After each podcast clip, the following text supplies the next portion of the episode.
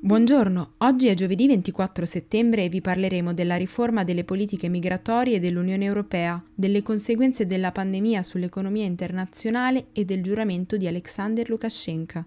Questa è la nostra visione del mondo in quattro minuti. La Commissione Europea ha approvato una riforma delle politiche migratorie che punta al superamento del regolamento di Dublino e del sistema delle quote.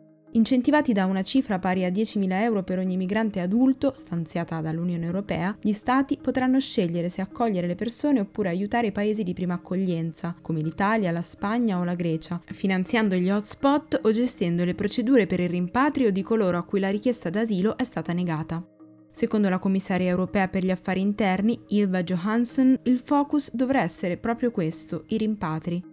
Oggi, a circa due terzi dei migranti in arrivo viene rifiutato lo status di rifugiato, ma solo il ventinove per cento viene rimandato nel proprio paese d'origine. Dal momento che i governi che puntano sull'accoglienza sono pochi, l'Unione Europea vuole quindi cercare di distribuire su tutti i suoi componenti il peso del rimpatrio.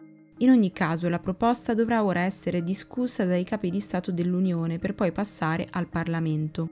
Oggi il Trattato di Dublino, firmato nel millenovecentonovanta e poi implementato dall'omonimo regolamento del duemilatré, prevede che i migranti debbano fare richiesta d'asilo nel paese di approdo. Negli anni è stato oggetto di dure critiche, specialmente da parte dei paesi mediterranei, costretti a sobbarcarsi buona parte del peso umano, economico e burocratico delle migrazioni.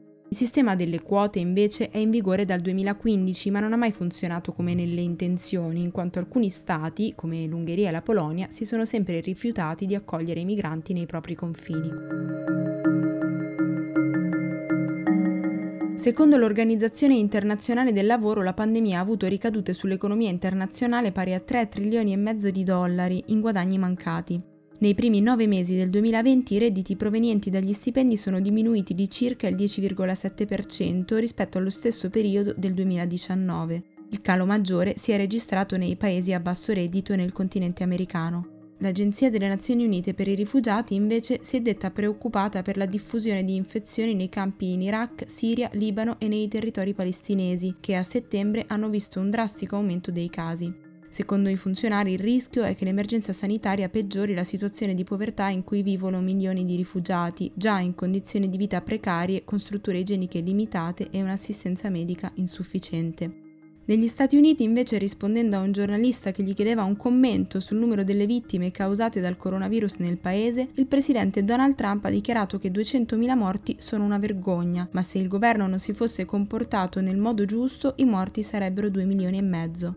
Nonostante il paese sia tra i più colpiti, quindi, Trump ha difeso nuovamente i provvedimenti presi dalla sua amministrazione e ha poi attaccato la Cina per aver permesso che il virus si diffondesse in tutto il mondo.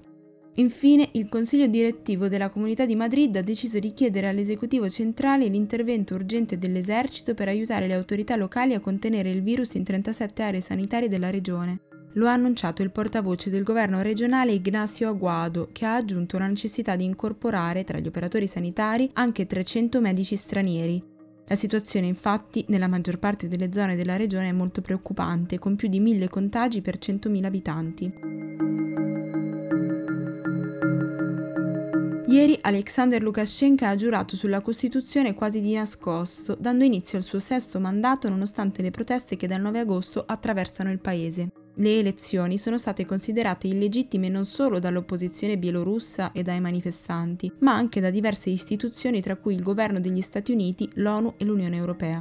L'unico alleato estero degno di questo nome per Lukashenko è Vladimir Putin, che la scorsa settimana gli ha garantito un prestito da un miliardo e mezzo di dollari e l'invio di paracadutisti del proprio esercito. Per Lukashenko il giuramento è un atto di fiducia e responsabilità nei confronti del popolo, specialmente in un momento di crisi sanitaria globale, ma i bielorussi che da settimane riempiono le piazze chiedendone le dimissioni non sembrano essere d'accordo.